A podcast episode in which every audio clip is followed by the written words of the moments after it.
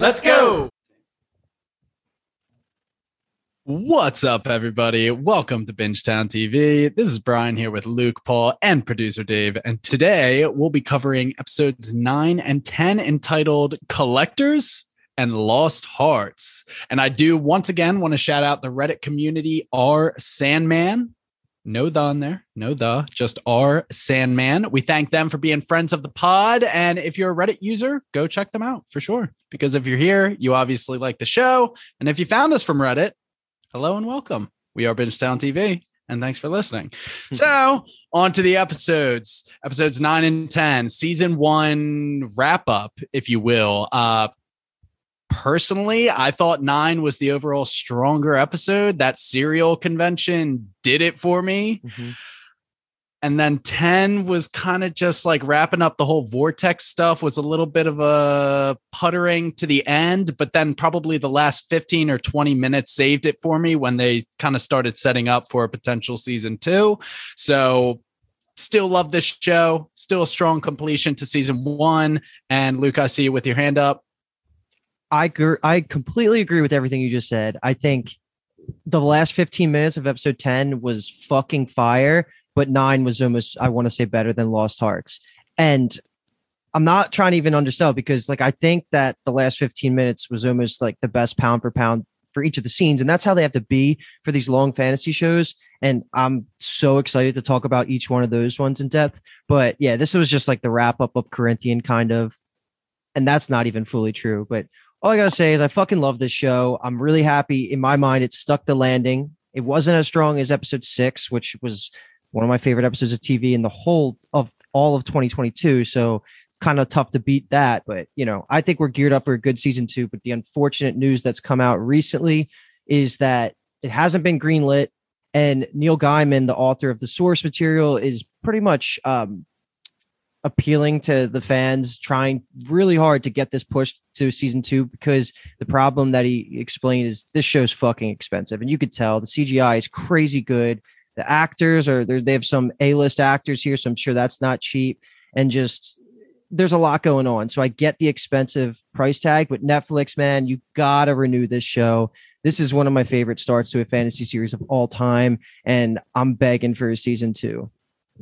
Yeah, it seems like right now we're really feeling the uh, negative effects of being able to throw a shitload of money into just one season because then that kind of sets the standard for seasons to come. And it's unfortunate for us as viewers because, like Luke and B Toms have been saying, like this this season was incredible. Sandman was just a show that for me slipped under my radar, and just watching it every you know every few days with the podcast and everything has been such a joy and just a nice new fantasy show for us to digest. And it is a shame that season two isn't coming. Well, No, we don't know that. yeah, it's not greenlit. So it's even the fact that it has to be discussed for it to get a season two is just crazy to me because the Disgusting. the numbers for it have been just unbelievable. Like Netflix's top watch show for the past like two or three weeks. Mhm. Um, so it's mind blowing to me that even with the viewership, that it's still not able to get um, a green light for season two. Um, maybe we'll we'll probably we'll probably have to reconvene and do another podcast recording on when it does get greenlit or when it doesn't to try and sh- save it like we did with the Wilds. But I really hope they make the smart move and just pick it up. Yeah, we've had some heartbreakers since Bingetown has been established. Uh, shows that got canceled. Curse. Um, I, uh, Magicians, I think, is the one that hits the hardest. Uh, cursed. That's awesome. um, and you know, we just had the Wilds too, but I mean, there's still hope for the Wilds. So I would say there's still hope for the Sandman. It's it is so good. This world was phenomenal. I kept saying it. it this show g- dragged me in um, to its world, and that's why I enjoyed it so much. It's just such a cool concept. Um, Dream, such an awesome main character. Um, some I got some questions about him about episode ten and, and what exactly happened and went down. Um, I totally agree with you guys. I think um, ten was almost I don't want to say anticlimactic, but there was a little bit of uh, it wasn't like a big showdown with Corinthian at the end. It wasn't like a gu- gunslinger, you know. So uh, Uh, overall, though, I mean, I'm so excited for these last two uh, bonus episodes that they dropped. Um, maybe they wanted to put that into the season, but it just didn't fit. So they were somehow able to make this. I don't know what the original plan was. I know nothing about them. So I'm really excited to get into that. Mm-hmm. Does is ten even considered this? Ten is considered the season finale, right? Because I know on Netflix it's list like the new episodes are listed as episode eleven. So I just wonder if those are considered the finale of the show. We're going to consider it the finale, I think, but it seems like this next episode is just considered bonus content because I think Dream's actor Tom Sturridge, he voices one of the characters in it. So I don't know if that means it's animated or if like he's voicing an a- animal or something. Mm-hmm. Um, but we're going to treat this podcast just going over nine and 10 and treat it like a finale, with the exception of wrap up talk, which is what we usually like to do at the end of seasons, talking favorite characters and scenes and stuff. I think we're going to loop that in with our follow up podcast when we do cover the bonus content. So, because this one I could see it going a little bit longer, I want to keep it to what happened in nine and 10 and then talk about that ending and then, you know, drink my whiskey and be super happy because I fucking love talking about the ending of all those crazy scenes with Lucifer and Dream and God. Like, oh God, it was Desire. so good in the ending. Throw us in there. All right. So if we're ready to start, we're going to take us back to the beginning of episode nine titled Collectors. And we're going to split the coverage of this episode up into two parts. It's going to cover the first portion, it will cover everything up until Rose um, Corinthian and Jed and Gilbert show up to the hotel and then before they get there. So it just split kind of pretty much in the middle. So to start, we're going to cover everything that had to do with Corinthian and Jed and how their journey from, I think it was Florida to the serial convention goes. It's just a lot of playfulness from Corinthian, just being charismatic and just, you know, you can never predict how he's going to, how his dialogue's going to go. So we'll just cover you know the the the ice cream scene when they actually get to the hotel itself and then um i guess we could just open dialogue about what you guys want to talk about there i mean i just couldn't be more happy for this kid enjoying that ice cream mm-hmm. i mean mm-hmm. he looked like the happiest kid in the world it, it was awesome and oh, man the corinthian is so good i am like i was so sad to jump ahead at 10 because I'm not sure what his future holds in the show. And he was one of the mainstays of, of what really drew me in. But he is so charming here. Um, you know, they ask him what his name is, and he like just plays it off and then goes into that whole monologue. Have you ever noticed people never use your name mm-hmm. unless you're in trouble or something like that? So uh, he, he was just so good. And I mean, if I was Jed, I'd be like, yeah, I'll follow you. You just got me out of that horrible situation. You got me ice cream. Like, fuck yeah, I'll follow you. Yeah, I think that name, th- uh, the name quote that Corinthian drops that Paul just reiterated, uh, definitely has an importance in these upcoming episodes, especially when it comes to Lyda's baby. So I like how they kind of made that kind of a staple quote for these two episodes. I just appreciate kind of the difference between how we as an audience know that Corinthian is a serial killer with mouth eyes, but Jed sees him as his hero and rescuer from like a horrible situation. So just being a viewer and watching Jed like just be this naive kid, happy as can be, licking an ice cream cone when he's sitting next to this enormous threat. It's it was very unnerving as a mm-hmm. viewer. They did a good job throughout the season of making me feel the tension. And this entire episode was just like tension because Jed's next to the Corinthian and mm-hmm. serial killers the whole time. Yeah, I took a little bit longer to really fall in love with the character Corinthian than you guys did, but by the end of this season, I was so in. He is nothing. I, I brought it up on the first episode about how the first time Dream appears, I think even before the title sequence, and he gets captured in that alleyway when he's going to take Dream back or Corinthians back to the dreaming. That whole scene just did not, and that whole scene did not go how I was expecting. Like Corinthian didn't try and fight back. He kind of just gets on his knees and knows that Morpheus is his king. Every single time I see him, he does he's pretty unpredictable and I, he just always does something that I'm not expecting. And it's freaking amazing because he's so smooth and suave. Like, yes, he's an evil motherfucker, but be- we find out in episode 10, the reason is because he is the embodiment of like evil dreams, kind of like what humans are unwilling to face. And it's supposed to be a helpful piece for humanity, which is what Dream goes on to explain. And while he is evil as fuck, like he never killed Jed and he never he never did these things. He did murder some people, sure, but I don't know. I basically what I'm just getting at is he's unpredictable, and I really, I really enjoyed that. Every single scene, I didn't know what he was going to do. I didn't know what he was going to say, and even even at the very very end, he didn't even put up a fight with Dream because he knew like the difference between an endless and a nightmare creation. It's just so cool to see like everything he everything he does is just interesting. Yeah, this serial convention was wild, and it was so fun and just unexpected. Like fuck Funland though, like he's like the worst character in the show. The the, Yeah. the fat Yeah. guy with the Of course. The yeah, mouse like or whatever. yeah, whatever. Fuck him. But and I'm super happy that later Corinthian kills him. But just mm-hmm. seeing all of these ra- like you know what you're getting into when you're serial convention. We kind of we knew it was going to be a convention Dude, for serial saw- killers. We saw but- the sign and I didn't even hesitate. I was like, this is gonna be Funland. This is gonna be the convention. It was sweet with all the name tags and just like the rules that they had set up. And he truly was the guest of honor. All of that was so interesting. And that's what really stood out in episode nine because I didn't see the collectors being so important in this cult that got started and grew into what it was because of the Corinthians killings a hundred years ago. Just I feel like the payoff for that was subtle, but it was so good. Were they kind of alluding through this episode that Corinthian established serial killers in reality and in humanity? Because, like, were they a thing 200 years ago? Like, were there Roman serial killers? I think Yeah, or Jack were the they Ripper. kind of trying to establish that? Because at the end, Morpheus is just like, you only gave humanity one more thing to fear. And he kind of refers to the collectors as a whole as his followers. And that's hmm. what Gilbert was saying. Like, he has this cult following him. I just think that they all became the way they were because of the dream of what he kind of was. Because that that's kind of like the theme of the season, right? Like hopes Yeah. and dreams guide people. So when they had this this nightmare to look up to that was breaking the the barriers of the dreaming and reality, and he was like there, like kind of Mhm. creating this following. I think that's what they were getting at. It was very symbolic and hard to follow. I'm not gonna lie, um, but that's what I took from it, and because of that, like this this whole thing is amazing. He is just the celebrity walking around. Everybody loves him. He has that that one poser that wants to. I guess he was just like undercover cop or something, but he also wanted to bang. him. Like there was so much going on, and it's all centered around the Corinthian and his journey over the last hundred years since the pilot and what he was doing on Earth actually had impacts. And that's the part that I really liked. So, what's next at the convention?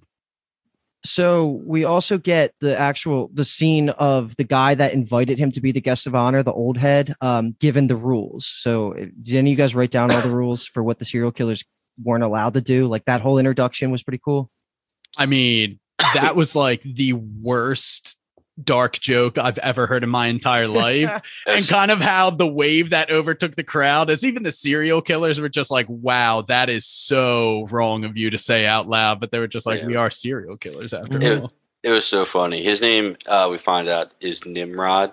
Um, but the rules that they had were one, use the name provided on your name tag, no civilian names. Rule number two, uh, we don't shit where we eat. So don't do any collecting until the convention is over and you're at least 200 miles or more away. Um, and three is what he was going to say about the family man has not been able to make it. But, you know, all right, we have a new guest of honor and it turns out it's the Corinthian.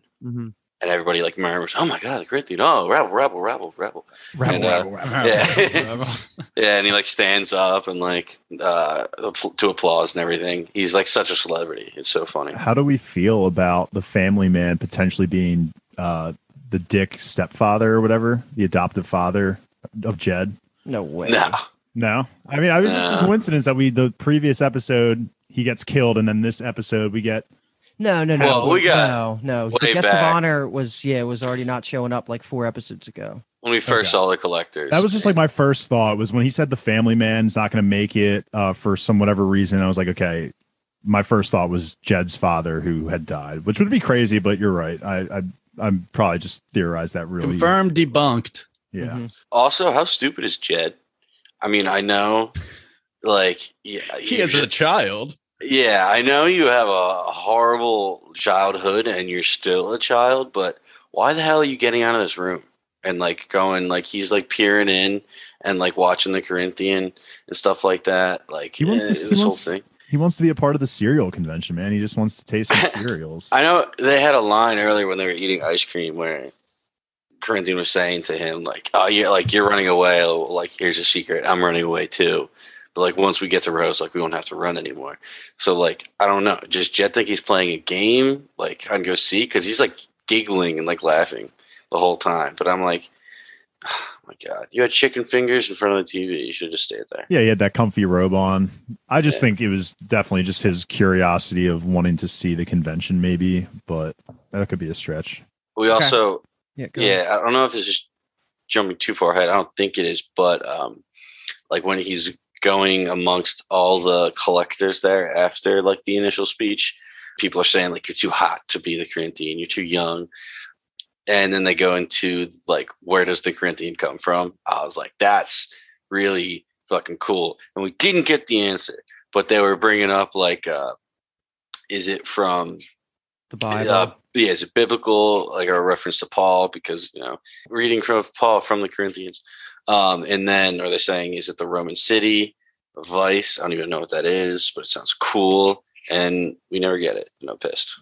We also um, see here after the three rules are given for a second that the Corinthian uh, has caught the attention of another gentleman, Mhm. gives him a little extra long, sexy look. So Corinthian knows that uh, he wants to play. Everybody wants to bang the Corinthian. Yeah. And it's it's right after people are asking him about his name, where Corinthian actually goes over and talks to him, and we see that he's wearing the boogeyman name tag. Um, you know, they, they kind of talk about maybe later getting drinks, they walk away, and then the, the people who invited him here, the people running the convention, the good doctor and Nimrod come up. And he's like, Oh, I see you've met the boogeyman. He goes, I have, and that's not him. The bo- Mhm. boogeyman's dead. He drowned in Louisiana three years ago. I was like, that is so cool that you know that, and that mm-hmm. is that I want to know how, what happened, and I assume it was you or something like that. yeah, Yeah. I was I s- I wanted to get the details of what actually happened to the boogeyman because I was thinking the same thing, Paul. Like, did the Corinthian kill him, Definitely. or did he just have an Yeah, uh, eye on all the serial killers of the time and just no, I think the Corinthian murdered the shit out of him. Yep. Yeah. But Now, he bar- why he- he, murdered the shit? and why would he them. drown him though? He couldn't eat his eyes that way. This is when Rose does show up, so we're gonna get us to that point. And the quick part of getting Rose to that point is getting Rose to to Gilbert, right? When they leave and go on their their road trip. So a couple things happen before this, and this is all kind of Lyda based. Super pregnant Lyda talks with Rose. They have their conversation. She kind of says she wants to live with Hector. Um, and then we're also going to include in this part because it's the most relevant is Matthew going back to Lucienne and talking about Rose. And then also Merv and Dream's conversation about the earthquakes, because that's like this whole setup of what Dream is, of how Dream gets involved in all this. Merv. Yeah, I didn't think I- we were going to see him again. Hope. Oh, I hope we keep seeing him. Yeah, I me feel like he's like him, Cain, and Abel. They're like our established people in the dreaming. Mhm. But I guess I can start the conversation off since this is a Lyda heavy section, and this just emphasized that she is not a great character to me. I mean, Knew throwing in the towel on reality. I made my decision up. I'm gonna live with the ghost in a dream. That's Mm-hmm. that's a very rational thing I'm choosing to do. And then to skip ahead when Rose like finds herself in the dream and she just appears like, oh my gosh, welcome to our house. Let me give you the tour. Like it's just a housewarming. Like none of this is real. And to bring us full circle, when Morpheus finally dropped the boot and was just like, look the fuck around you, lady. None of this is acceptable or okay. And she has the absolute audacity to be like, get out of our house. That is in your domain that I'm living in with a ghost. Just like this character is nothing to me. And I like, I, I don't know. I wanted to root for her too because she seemed chill. She was an, ally to Rose. And then she just went all in on this Mhm. ghost romance story. And I had no time of day for it. And she, I'm glad it ended the way that it did. I'm on your team now. You convinced me. Um, Lyda sucks, and Dude. she has a awful scene at the end of episode 10 too in the hospital but we'll get there when we get there but yeah this this shit was crazy and i'm so mad that i was so close to guessing the fiddler's green thing and like We- how that was how did that go to- over our heads? Furious at us. Yeah, how did that Well- go over our well i just mean that i thought it was the fiddler's green was connected to hector and you were um, close. and like i was close You yeah were but it, close. I, I was clearly wrong you had the right mindset and you were on the right track, just not the right people. yeah I just thought the only thing cool was that the fact that we see Lyda actually get pregnant from a ghost. And I know for I have just this gut feeling that the child is going to be a big player going on with how the pacing of the show is and how quickly time moves. I could totally see us jumping into next season like 10 years later and then the child becomes like a big deal because he's half ghost or dreaming, half human, you know. I uh I had that written down. Like if you took a DNA test of that baby, what is coming up? Is it going to be all Lita? Is it going to be Lita, half Lita, half Rose because you know she was a vortex, or is it going to be Hector, this dude who's been dead for a while? Like it's it has to have some of Hector's DNA in it. My, yeah, that I agree with that because would I think to. their final conversation again, jumping ahead, but their final conversation makes Dream kind of confirm that he was actually like Hector's oh, essence. Actually, yeah, I was going to say so. Technically, it would probably have Dreams DNA in it. That's possible too. he's like because we're kind of jumping the gun here, but he does admit he's like I'm like you can keep the child for now, but I am coming back for it because that is technically like my child, my son. uh, well, he said it was born in the dreaming, and that's why it was his. Maybe yeah, I was uh, like kind of overthinking the words, but that either way, he dreams coming back for it God. regardless. Could you And- imagine that baby comes out and it's just super pale, No. brooding, just looks like Dream? Full head of hair. That was so good. That would be beautiful. We got to Photoshop Dream's face onto a baby. That's that's the picture. Yeah. Another question that's coming to me now that we're talking about Hector is to take a step back from like the romance baby plot. How was Hector able to avoid being forced to the sunless realm or whatever we're calling that? I was thinking How the same did- thing. What made him special to even be allowed to become a ghost and just skip that? Um, I think it's what I was saying in the last podcast episode has to do with Rose being so close to Lita, L- Lita, Lita, whatever. That's her best friend, and she kind of she bridges, she breaks the gaps between realities. And I can just buy that Lita's always dreaming about Hector, and there's something there. It's obviously there's no hard science, and we're not going to have a hard answer for you, but that's just my head canon. I think that's good enough for me, where I don't think it bothers me. I'm I'm with you, B Toms, because in my head I think of it like Hector died however many years ago it was. Rose only just recently awakened her powers. Yep. And so the timelines don't really match, but that's the thing I'm coming to like kind of accept with this show is that not everything is going to be explained down to a T. And you know, I'm fine Yeah. with that, honestly. Like the show is just enjoyable to watch. I'm not I'm not dissecting it like I would Game of Thrones. Like at this point, I just think that See, they I don't throw. think that's right because there's a difference between like unexplainable. We're talking, we're in God realm here, right? Like, so you're not going to, mhm. it's not like a bad writing decision, uh, or I guess it's not a plot hole as much of a confusing writing decision.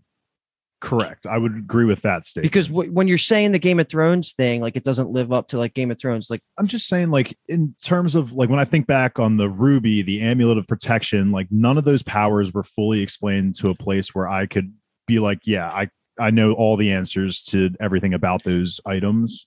At a certain point, the show is able to just explain it away the way Unity does, not to skip ahead in episode 10, but she's just like, You're in a dream. You can do whatever you want. Like, Yeah. dream magic is like above magic with rules, it kind of is boundless. Yes, I will only have a problem when they start being inconsistent and just and making plot Mhm. holes. Because, but yeah, I think we're we're all we're not. None of us are saying it's bad. No, it's noteworthy. it's We're going to bring it up as we come across it, but Yes. nothing catastrophic yet. Well, yeah, just to go off what you're saying, B Toms, I, I get a little bit worried about it because, like, what um, was Hector down in hell or up in heaven for the past years while he was died?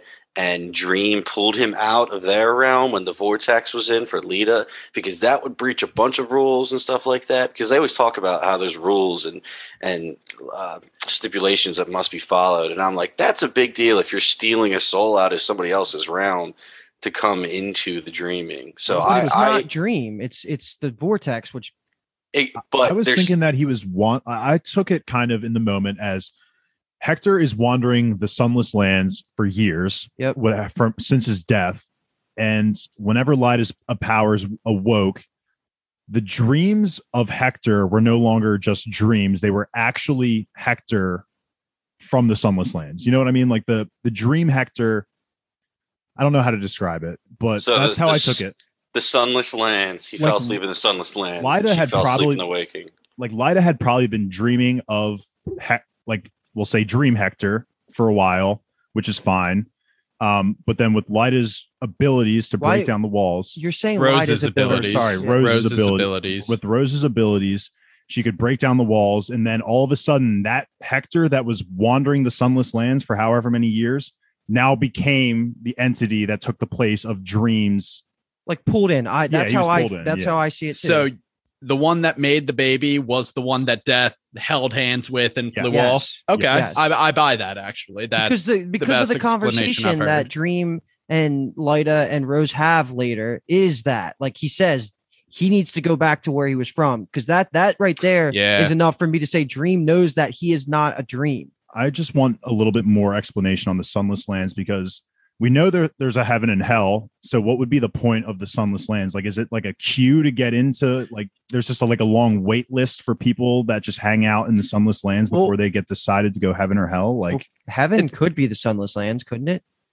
I feel like we've been told that they're definitely different. Like they've been used in different contexts. But I, Again, I'm, this is also just me just pulling this Yeah. off my it mind. seems like there are different ways that you get into the different realms. Obviously, the dreaming, they've in conversations between the endless, they note how easy it is. Humans willingly go once every single night, but mm-hmm. obviously it's much more difficult to get into hell. You have to die and be in damnation. It's mm-hmm. there's probably a way to get into desires realm too, and there's only one way to get into the sunless realm. Mm-hmm. It's fucking die. Yeah, dude. all conjecture at this point. So it's not like we can say it's not thought out yet because it could get explained at some point, and right.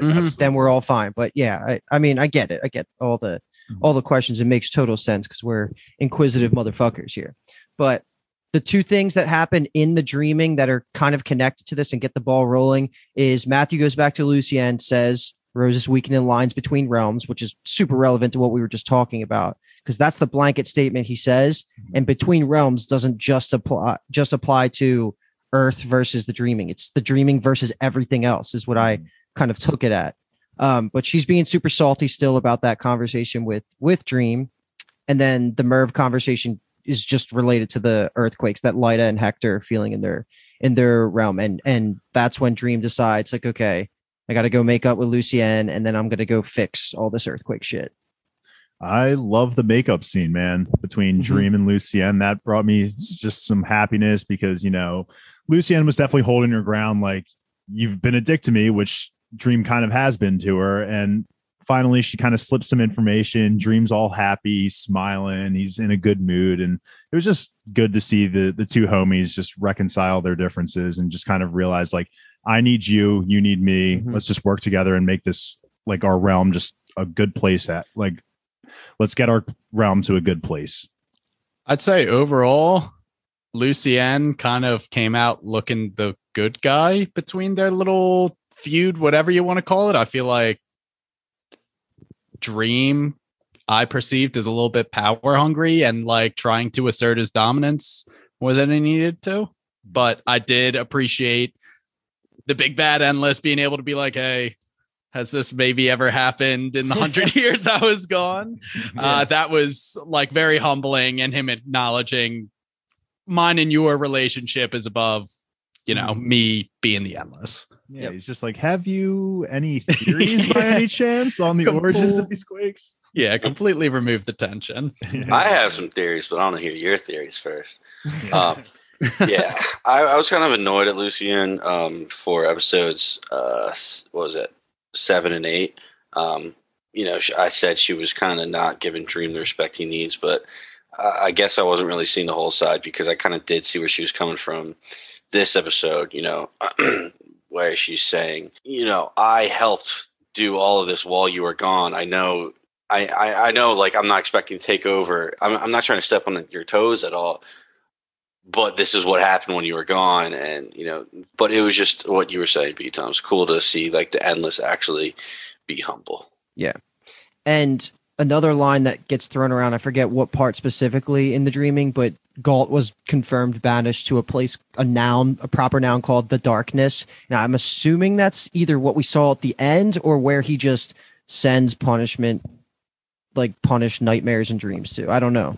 But that was just a cool little world building in the dreaming itself. Doesn't sound like a good place. Definitely not. Nah, sounds, like sounds a place where people or things don't dream. It's just a part of the world, maybe or a universe that nothing living is in, and they just send them there. All right, let's take us to get to the actual hotel. Last thing that happens is Gilbert and Rose go to they drive to the convention and then it's just everything up until they actually get to the hotel. So it's like the whole car ride. I was still super salty at this point for getting like everything wrong because I was still having Gilbert as the prodigal in parentheses. I really thought he was going to be the prodigal. That's a season two plus thing. Um, but yeah, just like unity talks here.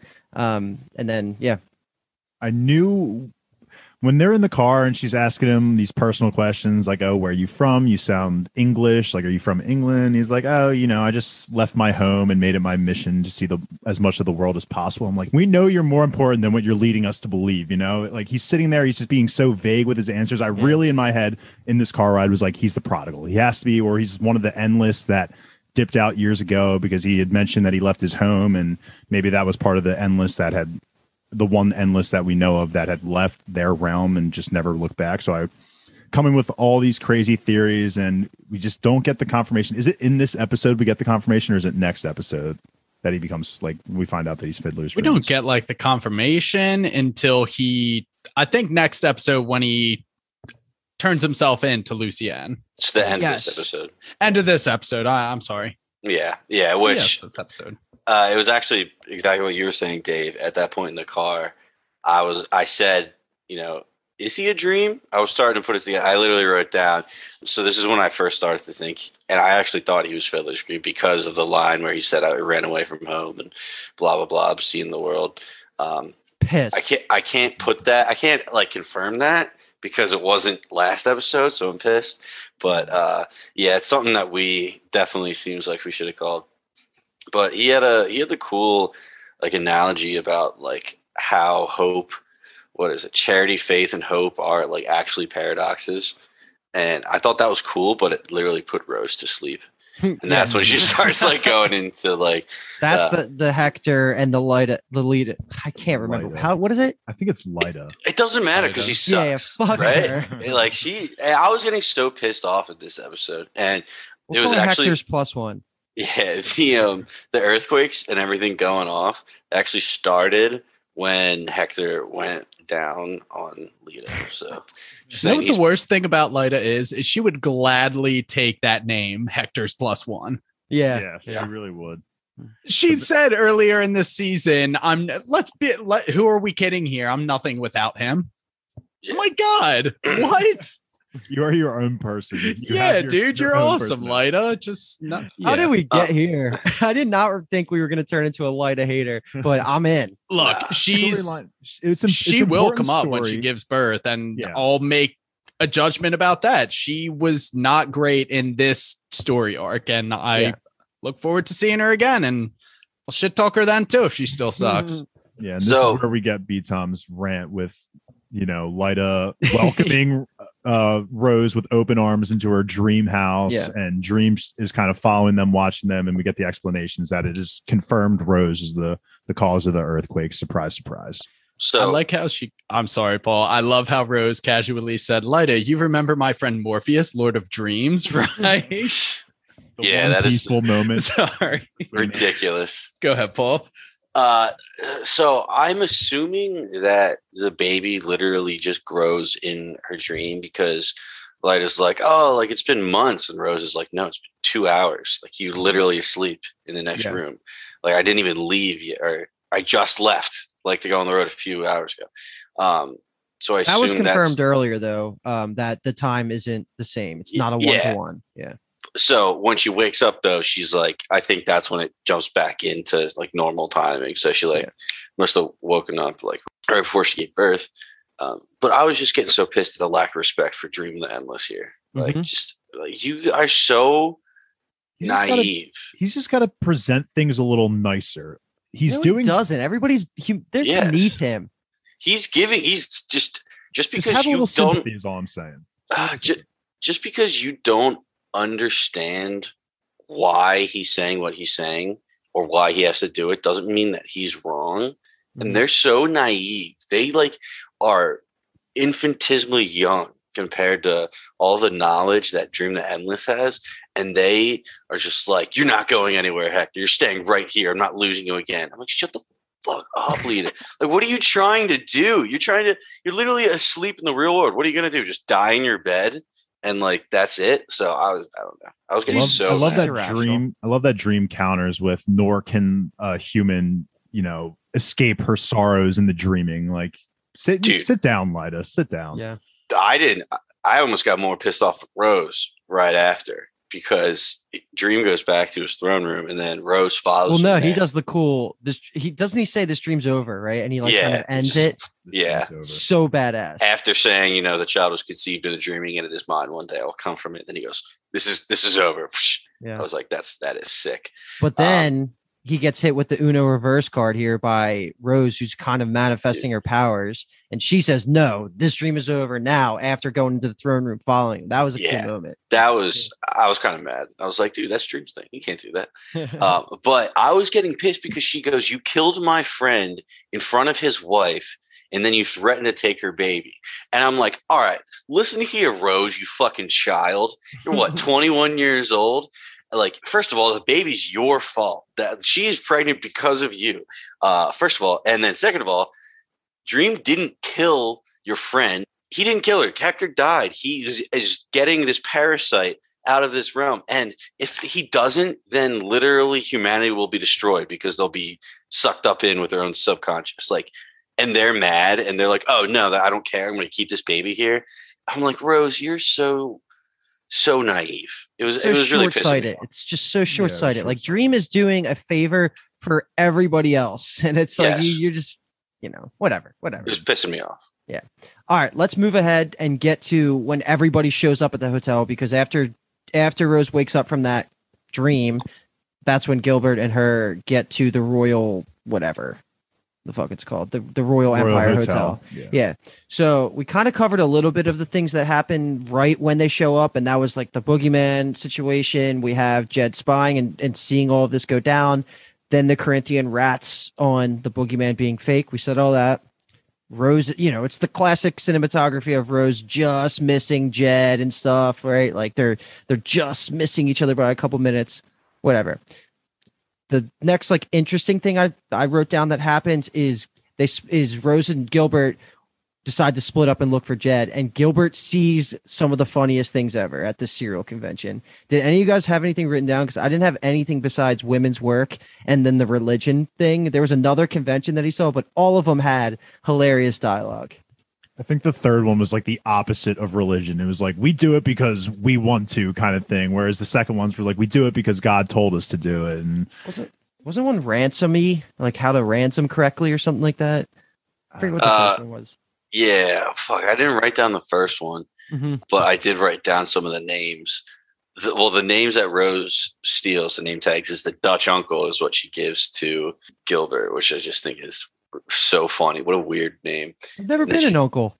Yeah. and she's the babysitter. And then we get the choir boy, we get hello, little girl, which is Oh just like God. unbelievably creepy.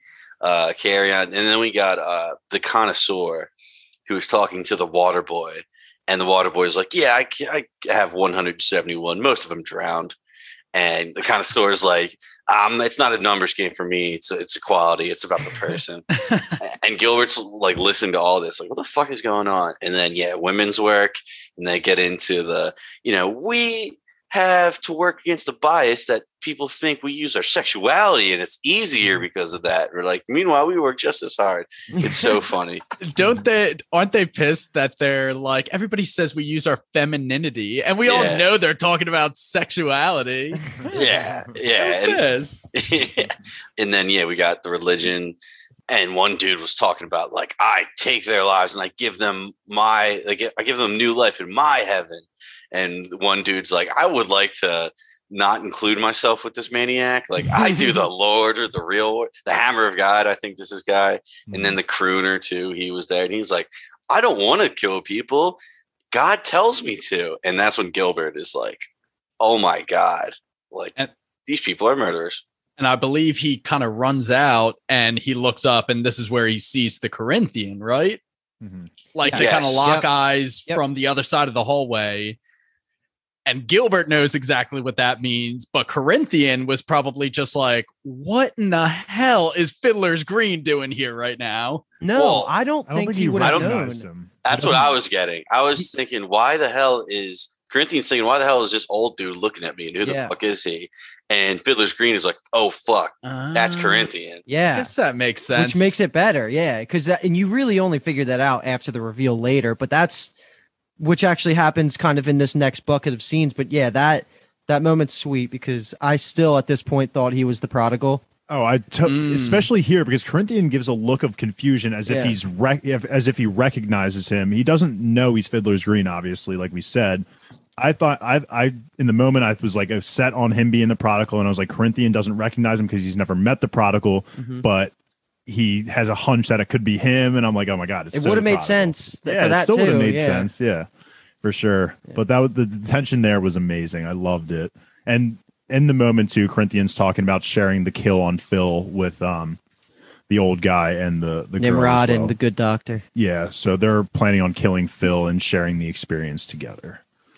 Yeah, and then so that that's pretty much like the main next couple things that happened. Dream and Lucienne already reconciled at this point, but that's when Gilbert shows up and the and the reveal is right here in the dreaming in the Royal Library. And this is and there was a couple of really good things here because I just loved how Dream was like so hurt and disappointed that Fiddler's Green left, even though he he ends up forgiving him, saying like I shouldn't have blamed you, whatever. I was gone for a hundred years, but that was just he's like I'm so I'm so disappointed that you left. Mm-hmm. So good. Yeah, this was a really great, heartwarming uh, moment. Like because the other, the two characters of the three, uh, I always keep forgetting what they're called. The three Major calamities. Arcana? I keep thinking calamities. Yeah, the major arcana. Like we had been exposed to the Corinthian, who was a villain. We first got introduced to Gault as to potentially being a villain. So I thought Fiddler's Green was going to fit in that category of kind of villainy. So it was a nice surprise to see Fiddler's Green was actually a good nightmare, which I still don't see. I don't know. I don't. Did they ever clarify that he was a nightmare? No, No. I th- I think he's just a dream. dream Yeah. that just I don't think Major rogue. Arcana are nightmares. They. I think what he said earlier in the season is that they each have like their own domain or something like that. Something something along the lines of that. weird. He said that specifically about Fiddler's Green. Okay. Yes. Like which that's I, he is his own domain, I guess. Because I think sense. that's 'cause why- the glass we saw was a portrait of just that open landscape, Yeah. which makes Yeah. sense. and I think that's why Dream was like, oh my god, Fiddler Green is gone. That's Mhm. super surprising because he's like not a nightmare trying to escape him. He he's literally was a dream that almost Yeah. abandoned more Yeah. than and then ran away. But another thing that happens is after Dream leaves, and he he, we have a quick scene of Gilbert talking to Lucienne, and this kind of just solidifies the character development um, of Dream throughout this season. He says like, "Whoa." Like Dream has changed so much. When Lucienne doesn't want to believe it, she's still a little salty. And he says, like, he's willing to apologize. Like he has changed so much since the last time he's been here. And this is a great thing. So like that was kind of a meta analysis of what of how good the character development over the last hundred years has been for Dream. And I'm gonna bring that up a hundred times throughout this podcast, especially at the end, because I think that's what this season is defined by for the character of Morpheus. And like going forward, we now have an established, developed person, um, endless God that cares about humanity, all because of the events of these first nine to ten episodes. Yeah, okay, that's cool. I, I like this conversation a lot, um, especially when Dream is saying to Lucienne, like, uh, "You're right. I should never have used the vortex to locate the missing arcana." And she was like, "Well, you know, truth be told, it worked. You know, she found them both." And Dream's like, "What?" And in comes, you know, Fiddler Green told me, and Fiddler, in comes Gilbert. Fiddler's Green does say, you know, turns out life as a human has given me experiences that I never thought I would hold most dear, but that's why I came back. He's murdering them. He's murdering humans. Yep. And this is where he also explains to Morpheus that the Corinthian is now with Rose, and uh, Morpheus is freaking out because that obviously would be worst case scenario. Yeah. But at this exact moment in time, the Corinthian is murdering the shit out of Philip with Good Doctor and Nimrod. And who walks in, but looky Lou Jed, just wrong place, wrong time. He Sandman. pokes in, everybody's.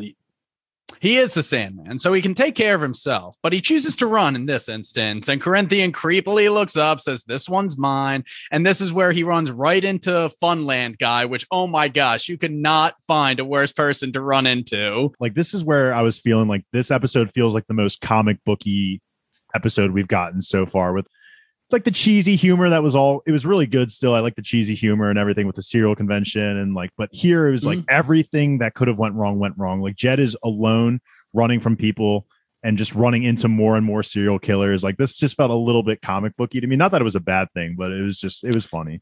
To be fair, at a serial killer convention, so he was bound to run into some of them. yeah, of course. Yeah. But But- you, you just you could just take us home here because it's the end of the episode. Yeah, Funland tries to take him up to his room. Meanwhile, Rose is finally able to kind of run into Jed in just one of the random hallways, at which point they kind of run into each other, and Funland can't keep up the act, gets very possessive, and the episode essentially ends with them getting cornered by Funland, and then Funland getting stabbed by Corinthian, who says, Don't worry, you'll be safe with me, uh, which does lead us directly into episode 10. We start off with them in the hotel room, but I'm not sure how we're bucketing up episode let's 10. no, let's just continue straight on because Go. episode 10, titled Lost Hearts, Mhm. is gonna be way more in order because everybody's kind of together. The main the main plot is being moved scene to scene. So yeah, we're still right outside directly after Don't Worry, You're Safe with Me. And Corinthian has a really good conversation with Rose and Jed in the room. Like this is what I was kind of getting at before. I thought he was going to be way more villainous in this point. He almost gives them the option to fucking leave if they want to. Like all of this was just so interesting to watch because I thought this was going to lead to a super battle over Rose, like in the room when Dream showed up, but it, it was just, you know, I think he's smart enough to know that he's not as strong as Dream, Mhm. nor is he as strong as a fully realized Vortex. So his only approach here is to have a better logical reason for the Vortex to align with him versus Dream. So that's the approach he goes with, tries to make friends with them, show he's not a threat, and be like, hey, Morpheus is after you. I know for a fact he one of his duties is to kill the Vortex.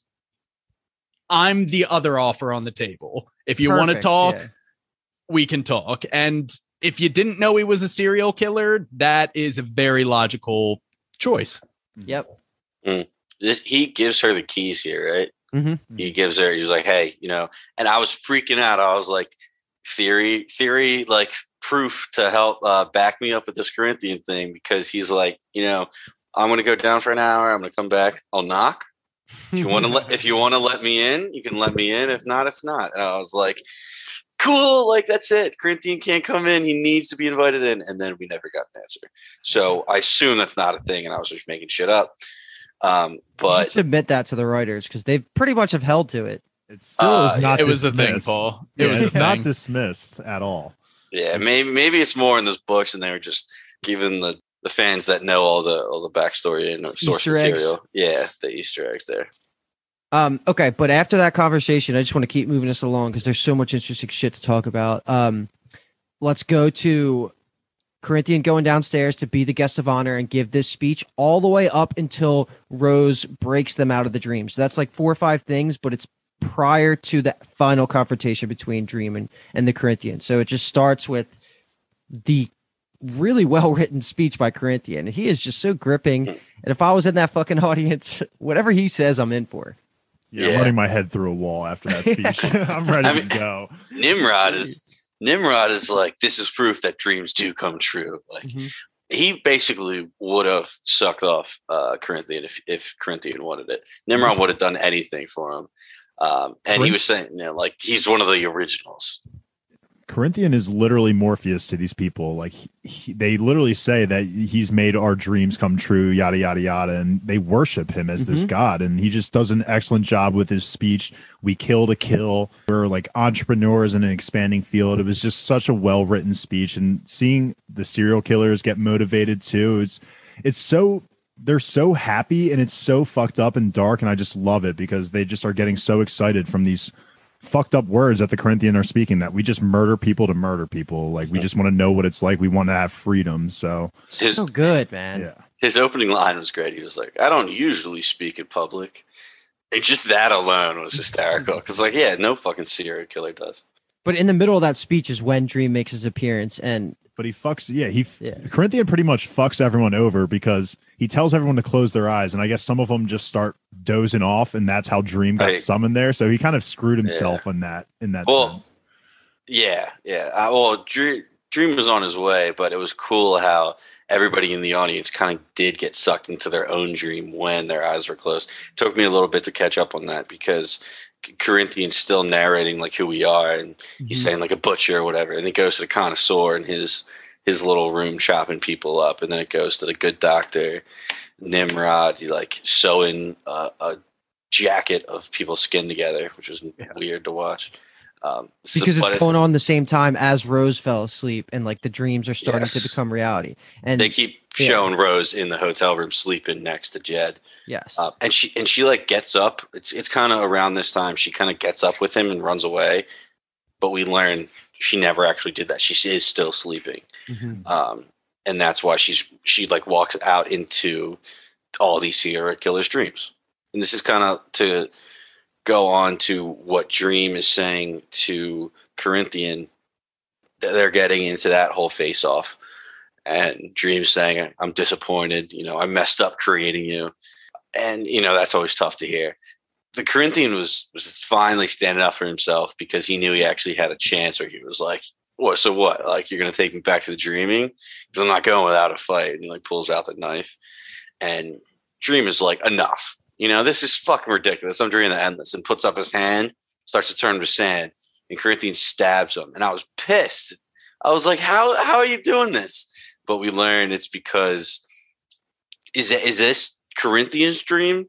Corinthian's like uh, projecting his dream onto all these other serial killers and and uh and the vortex rose is making that real and in this dream he's able to actually hurt dream of the endless morpheus So I don't think it actually matters whose dream it is. I think the bottom line is that Rose is just blending the two together. So it doesn't matter whose dream it is, if it's on Earth, if it's technically in the dreaming. She's kind of manifesting a huge, like almost all of her powers at this point. I think she's just connecting everybody together. Everybody's sleeping. No rules, essentially, is what I took from it. And you know, that sounds like soft, um, like a soft magic system, which it really is. Like we're not going to get hard details, but that's just again like uh, what I was talking about earlier. I don't think it it creates plot holes, but it's just something that can't really be explained. yeah it's insane because she was tearing down walls between dreams and dr- people in different realms dreams so that's mm-hmm. just like she could be anywhere One complaint I have is once Corinthian saw that that one stab worked, why was he not going at it while Sandman was in shock? Yeah, that's true. He should have jumped on that. I think he was in just as much shock as Yeah, yeah, I don't know. That's more a joke thing. Of course, that wasn't going to happen, but coulda. Could have happened. But this was just like a huge philosophical conversation between the two, and then Rose ends up showing up, and they're just trying to like talk over each other and convince her like what to really do. But this is where the line comes in that I was like, "Holy fuck!" Is when Dream says that what the vortex will do is it's eventually going to make all of the dreams collapse on itself and it'll consume this whole universe. And he says, I failed in a previous universe, and that's exactly what happened. And I was just like, I, I didn't even know what to say to that because that's just that's crazy. That just speaks to how insane the endless are. And they're just like above anything we can comprehend. Yeah, exactly. Yeah. This also kind of explains why Rose was so short minded because I guess she was never told explicitly that hey, what you're doing could literally destroy the world. So I that kind of balances out the the obnoxiousness that she was giving us in episode nine. Um, but yeah, Dream absolutely putting in her place here. Just I, I actually like the quote from Rose here too when she's saying, "If I'm as powerful as you say I am, then I will find my own way." I kind of like that she was willing to accept her powers and kind of just do what she wanted to do with them. Yeah. And she does the the dream over thing. She just makes everyone wake up, which was awesome to see because I just want to know like how fucking strong could she be at her like her peak? You know, like how easy if her and Morpheus were to fight, what would happen? Now it's irrelevant. I kn- now it's completely irrelevant, but Yeah. it's just she had um to me like the way she was waving her hand, her powers were almost identical Mm. to Morpheus. I was I was kind of mad because I was like, she's been she she just learned about her powers and now she's almost as powerful and like a huge danger to Dream. I was like, do any of the other endless have to deal with vortexes of their own? Because that would be fucking insane if like Death there was somebody as powerful as Death that Death had to take care of. Like that that's fucking ridiculous. I hope that that is the thing. Me too. That'd be Yeah, s- that, sick. that other realms have their own anom- anomalies like that matter, which might be true because his Azazel seemed like he was challenging Lucifer in the end, and like that, who knows? I don't know. That, that could be Yeah. grasping at straws though, because Azazel is like a, a famous demon. And Lucifer isn't an endless. Also don't true. think. Never mind. Take it back. But uh, let's let's take let's take the Corinthian storyline, put a bow on it for this season because this is the this is it. After Rose wakes them up, they have their final Dream and Corinthian have their final talk on the stage in front of the collectors. And who wants to start? I was just sad. I was also amazed that Corinthian could somehow show that he was sad with his facial acting without having eyes to actually portray that. Which he took the glasses off. Yes, so we did get to see the little teeth there. We didn't get to see the teeth in action eating any eyes, but that's okay. He was still such a cool bad guy. Um, I was, I, I'm really hoping, and I have a lot of hope that he will come back Hundred at some point because of you know when he he does get turned to sand his little um icon his statue Skull. It's really a skull. yeah is is a skull with, with teeth in the eyes i'm like that's such, such a cool that could be a jolly roger right there that's a really Yeah. cool like hmm. flag that people would recognize you Really cool. I I agree with you, Paul. I'm pretty interested about what's going on with that skull thing, and then we also see him at the end of episode of this episode shaping new dreams and nightmares. So that's a really cool concept that they really didn't dive into this season yet. But yeah, good send off for the Corinthian. He kind of shows his a little bit of humanity and a little bit of I was just trying to do what you made me to be. And unfortunately, you made me an abomination who's supposed to kill people. Like, uh, what did you want me to do? And Dream kind of just says, I didn't want you to do it in reality, which is unfortunate for Corinthian. Mhm. You feel the tiniest bit bad for Corinthian, which means the writers did their job of making Yep. me yeah feel That's for what he's supposed to do. He did his job. He did what he was made to do. And Dreams just says, you know, I know, and I made you wrong. Like I'm sorry. Like that, that would just hurt to hear. No, it's honestly, um, and maybe I'm jumping a little bit too far ahead, but I think the Corinthian verse Dream thing was a little bit overshadowed by how Dream winds up addressing the rest of the serial killers, Mhm. the punishment that he doles out to them. I thought that was So just good. awesome. It was perfect. So, correct me if I'm wrong, but this is how I took it: was that he go Dream gets super badass at this point. Like he's he's Mhm. he's in full fledged And badassery. you, Yeah. you are. Yeah. He take yeah, dude. I love his voice so much, but he takes away their hopes and dreams, which is like kind of the Corinthian, and it makes them face that their face their guilt and their humanity. Right? Is that pretty Yeah, much what so- happened? the way that- You've away ever their watched- dream of always being right, pretty much. If if you've ever watched be- Mindhunter, Mhm. uh, serial killers seem to do some mental gymnastics that tell them what they're doing is based in reason or acceptable or they're doing the right thing but it's it's completely disillusioned and i can't go any farther into it but he essentially said i'm taking away your ability to justify that what you're doing is okay i am Badass. making you see yourself like humans are supposed to see You're gonna feel for all the families that yeah of the people that you've murdered, and this was something I did not expect to see at all. And wow, the scene delivered. This was like almost as badass as the diner scene at the very end, Dude. if not like more badass. with Similar, the way- yeah. yeah. He says something like "face my judgment," and I just had chills in my Mm. whole body. I was like, "Fuck That- yeah, bro!" he has the line uh, where he's saying, "You have created these fantasies, aka these dreams, that make you the victim." Mhm. So I'm taking that away, this, this dream that you created for yourself. Um, and just everybody's reaction, I would be like Nimrod, dude. Go in, get that gun, and fucking shoot my brains out. If you just had like a giant dam holding back all of that like human feeling that you should feel, and then that dam breaks and it all rushes in at once. yeah. You Yeah. realize what you've done is like the worst thing you could do in the eyes of the world. Like yeah. It, it was so well done man. Yeah. I, these are the moments of the show where i'm just like this show is so fucking good you know? the good doctor good doctor calling 911 to turn herself in. Yeah crazy which like, love that. one little thing that i hate and all bunch of movies and shows do this. She answered like lita calls and then goes hello 911 no, I'm sorry, not Lyda. She She- look kind of looks like Lyda though. I, the good doctor. I don't know where Lyda came from. She had more depth than Lyda ever will. yeah, it's true. Fuck Lyda. Uh, get can we get T-shirts? Just fuck Lyda. Um, and the good doctor goes in the car and she could dials nine one one, and then she goes, "Hello, nine one one." Nobody does that.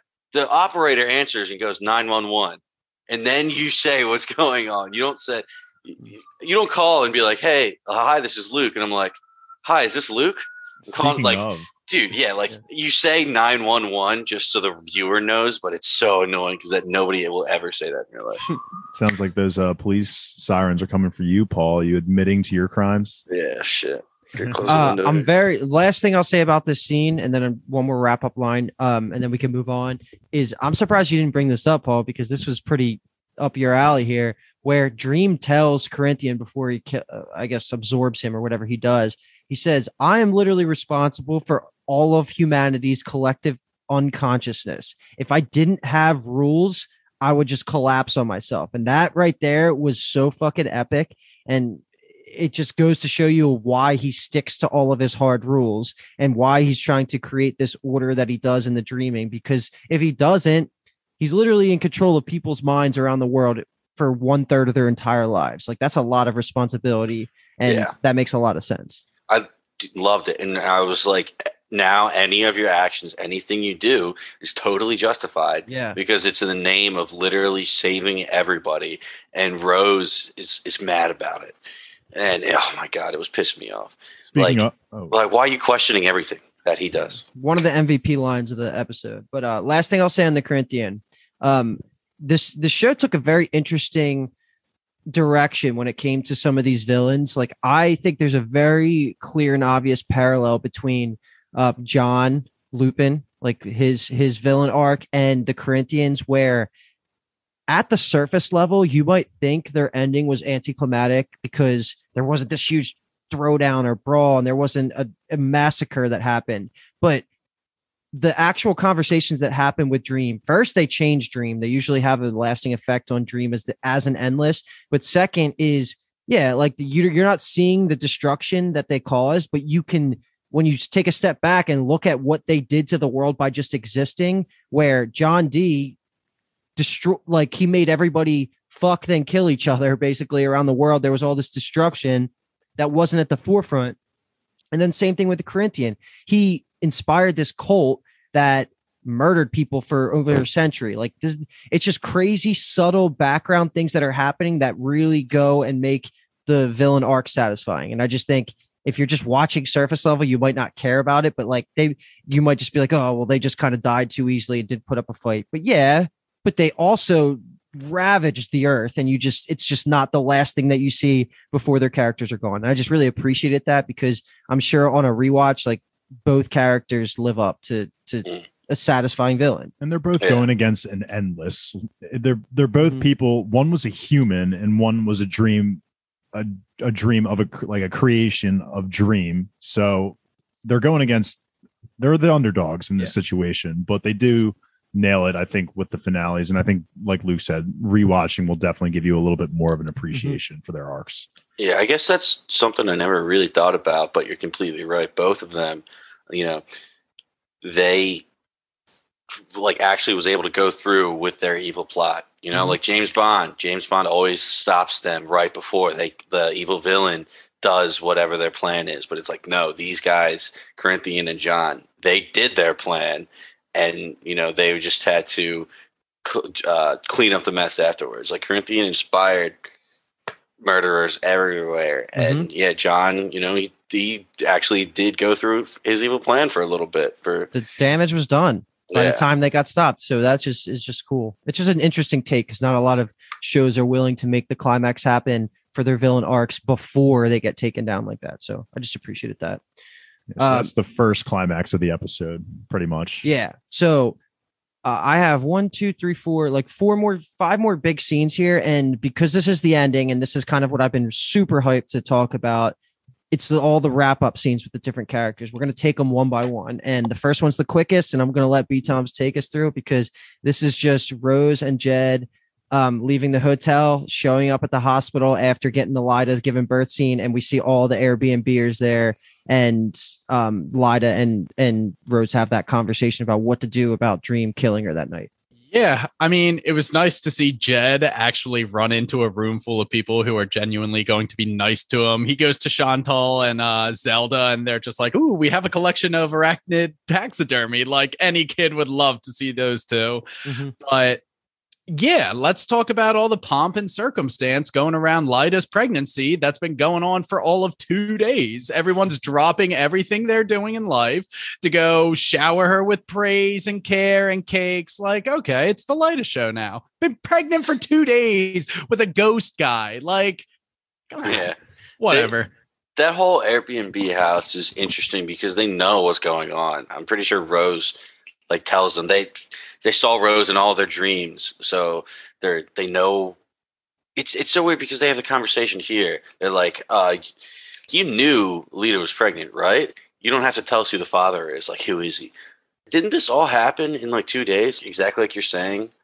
It doesn't make sense to me that they kind of know what's going on with the dreams, yet they don't. They're just going with the flow and everything. I think it doesn't click until after this next streaming sequence. Like they kind of are just aware of it a little bit, but there's never been a situation where that they were together in the dream world until the vortex thing happens next. So I don't I don't necessarily know that they know anything supernatural is happening yet at this Okay. point. I got you. Yeah. But this is where Lyda encourages Rose to take out Morpheus. Yes, this is the part that I fucking Which hate. is- I hate her for this. All this. Yeah, I kind of forgot that happened. like inexcusable. Yes, that you're out of here. You're done. she's like Irredeemable. I forgot about this. She's like, you can, uh, you have the power to to destroy the world with your dreams. You can figure out a way to kill Dream. It's like, go fuck yourself. Yeah, You because have to do Lyda, it. yeah, Lyda knows what the what this magic is all about. She doesn't have a clue. Let me tell you. yeah. Sh- She took away my the dream of my dead husband being with me. You need to kill him and destroy humanity. Fuck you, Lyda. Mhm. Rose now knows that her abilities are going to shatter the the world, and she's still going to just listen to Lyda about this and not explain that. So like, I took it as Rose was kind of resigning herself to die that night, in in, oh, true. in almost You're- like you're a right, you're moral right. way. You're absolutely right. She was expecting to die. Yes, I think she, which is why she was setting up the call with Unity, saying, "Hey, like Mhm. if I somehow die, like can you take care of Jed?" She's like, "Of course." because she does call Unity. She was talking to her butler or someone in the last episode, kind of explaining her thought process of wanting to adopt Jed and Rose. And here we get the confirmation from Unity to Rose saying, "I would gladly house both of you." I don't, and she's kind of confused as why she's like, "Why would you not be a part of that?" And she's just kind of Rose is just giving her some ambiguous answers. Mhm. Um, sweet dreams, she says. Ironic. Yeah, and Rose is getting her affairs in order because she thinks Dream might make a move tonight. So that's why she's kind of getting her ducks in a row. And that brings us to the dream sequence of the night where she just com- go ahead. I was just gonna say, let's. So you can you can keep going. We're gonna mm-hmm. do everything from the dream starting until they wake up when the baby is born in the hospital. So basically, that whole night, because this is gonna be our last long conversation of a bucket of scenes. So keep going. Yeah, so Rose goes to bed. Obviously, the people that she's close to are once again the people from the Airbnb, whatever. And she starts out in another one of Hal's his her Broadway production dreams and opens a door into the same field that Barbie's dream was taking place in a couple episodes ago. And sure enough, she is once again with Martin Tenbones, which is Yes. iconic and her, her and Martin Tenbones uh, stumble upon Ken, who is getting top in like a Lamborghini or something, which is insane. But before that, we skipped over Chantal was trying to speak again, but didn't. She was much more tense and serious because she didn't have Zelda, and the child Zelda comes up and it's just like, oh, let me help with this. Mhm. So they're all dreaming again. Moral of the story being Rose starts losing control of her power. The vortex actually begins to manifest in the dream, and it is literally a black hole to the dreaming. And Rose has to watch as one of one by one her Airbnb guest mates get sucked into the vortex. Jed comes out of nowhere and just jumps right into, which is Fucking absolutely insane. So. And Dream played this very well because he could have stepped in whenever and he intentionally let her see the damage that her powers could do, then pulled her out and was just like, listen, everybody's fine for now. You haven't done anything that I can't fix, but that's not going to be the case pretty soon. We need to do this. And he kind of used some of that humanity he's been learning all this season and was hmm. just like, I have a responsibility. I will take no pleasure in this. I actually know you at this point, and I am genuinely sorry that this is the way it has to be. I'm so salty that the Airbnb, like as soon as Jed jumped in, I knew like everybody was safe. But I thought if this show wanted to be next level, they should have killed all, had that have real consequences, and all the Airbnbers could have died. But then Jed jumps in. I was like, okay, everybody's fine. yeah, the safe. Yeah. I was getting uh mad One Piece vibes of when Luffy is going against Kuma and Kuma is just Ah. like sending all of his crewmates away one by one. That was Mhm. what I was thinking of in the moment. I don't really have too much to say besides just like the CGI in the scene looked really well done. I was definitely laughing at Jed just showing up like I'm gonna save the day and then just getting right into the vortex. It's like, what did you expect, man? It's, I was kind of giggling at that, but still very well done scene. I love that we finally get all of what Dream has been learning in this season in this kind of one shot at the end with his conversation with Rose.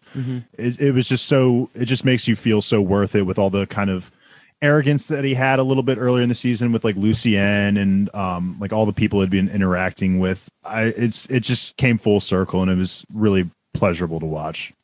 I kind of just liked how she was coming to terms with it. She was just saying, like, you know, come on, get it over with.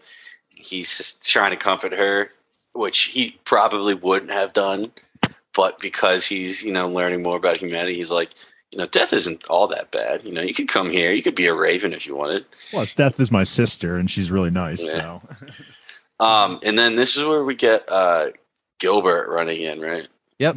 Yeah, I'm sorry, Fiddler's Green. Yeah, this is as Dream is offering her a spot to stay in the I dreaming, thought it was though Unity dies. next. Well, yeah, okay, that's that's gonna. Ha- I bucket that in when it all Okay, happens yeah, yeah, together. that's so fine. yeah, Gilbert shows up, and like they have the conversation. Like, why does why does vortexes even why do dream vortexes even exist? And the Fiddler's Green goes on this big explanation.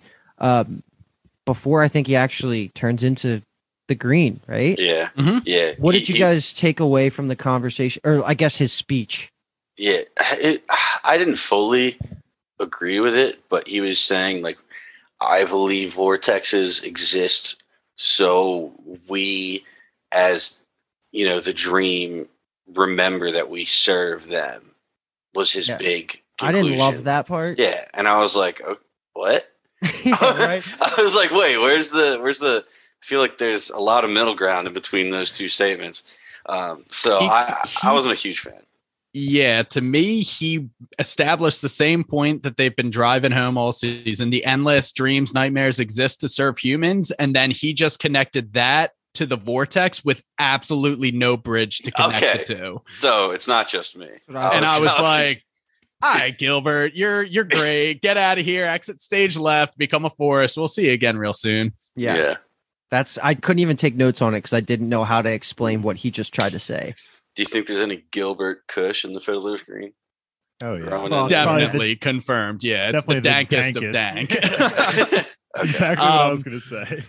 Another great thing which goes along with what luke was saying earlier sandman says i cannot find it in my heart to punish you fiddlers green like Yeah. you are the og of og's get out of here you little scam When he, when he said that too, I was like, "You better bring Gault back right yes now." 100% I was like, "There's no way you're gonna let Fiddler's Green off the off the hook and then not have Gault come back in some way." You know? So put it on the board right now. Is Fiddler's Green Zactor going to be in season two?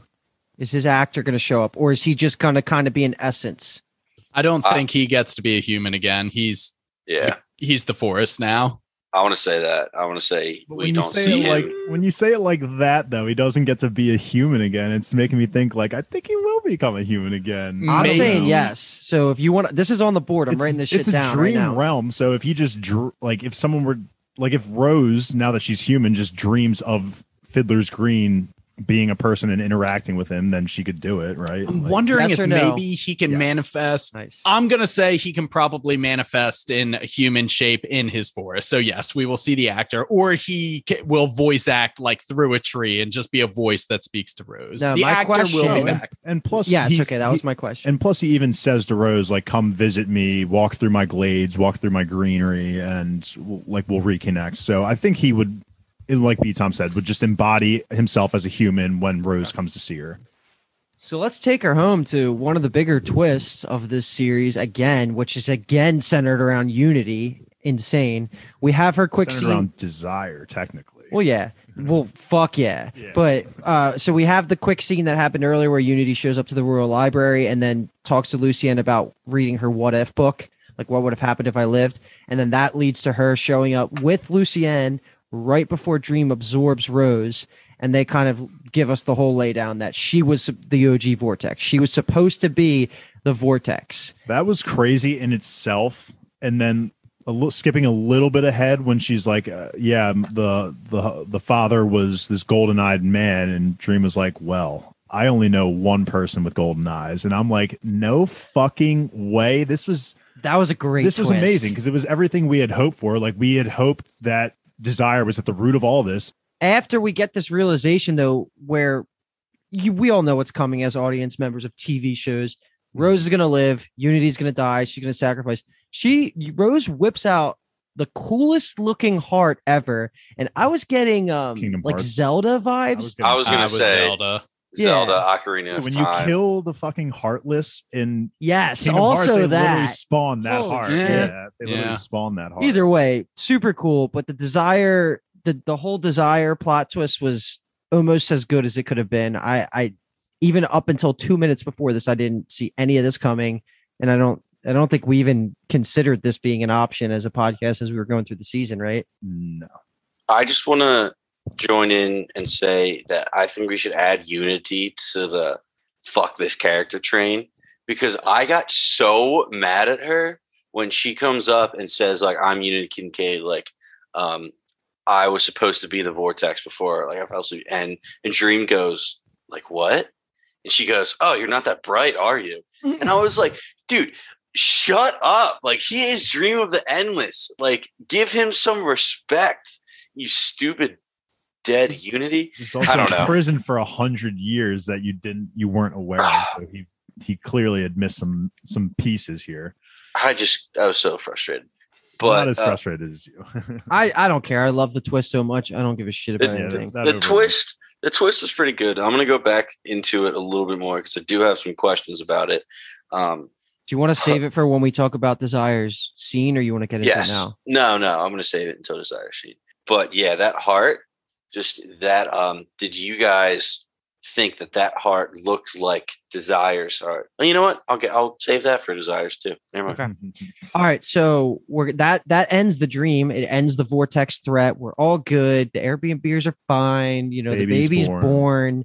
Everything's fine. And this is, you know, whatever. It's going to be a happy ending, especially for Hal, who gets to live out his dream. He's going to sell his house to the twins or Mhm. or lovers. We don't know, right? Like they never clarified. Um, and then he's going to move to New York when they go to fly to Unity, right? Yeah. And I think No. we, No, they don't fly to unity They don't fly to Unity anymore. they live Where- in New York. Yeah. just live in New York because. Unity's dead, but they get her estate, so they're financially set up. They live with Hal and Hal's new boyfriend with Lyda, her baby, Rose, and Jed. Yes. It's a nice little happy miss uh dysfunctional family, if I do say so Mhm. myself. Totally. And I was happy with it. I feel like Barbie and Ken ended up being great. Like the the it was just a dream. Get yeah, the stupid storyline about him getting head from the nurse and whatever, and then Barbie with obviously the goat of the entire freaking show, Martin Tenbones. Yeah. Um, I also love that uh, Ken and Jed kind of like dap each other up. That was like Yeah. I love that. They Mhm. had- I was it was great seeing Jed so happy. He has a secret Yeah. handshake with Ken. It was just awesome. I feel like they try to make they try to paint Ken out as like a bad guy, but like yeah, he dabbed up and had a secret handshake with Jed, and I was like, this guy's awesome, dude. That was a so is. Barbie though. She dreams about fantasy. She can, you know, Oh yeah, any day of the week.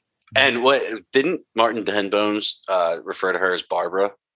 Yes, Yeah. Princess In the dream. Barbara. Your Yep. Princess Yeah. Barbara. I hope I hope he's in it in the future so much. No, But, uh, I, I would be shocked if we get more of Martin Tenbones, unless it's like it's such an audience favorite that they're just like, "Fuck, we have to bring Martin Tenbones back." Like, I I like I actually want to go back to episode one when we're kind of going through the endless in the very beginning, and he's introducing us to everything. There's a creature the that looks endless, the dreaming. Yes, the dreaming. I'm sorry. There's a creature that we see in that sequence that looks dangerously close to Martin Tenbone. So I want to go back and see if they they teased us in him episode one. give us the more name Martin is just- Tenbones, baby. It's just so good. You think he has ten bones? Uh, that's how he got his name. Yeah. All right. So now is when we're going to get to the part where it's one of Dream's most badass sequences of the entire season, in my opinion.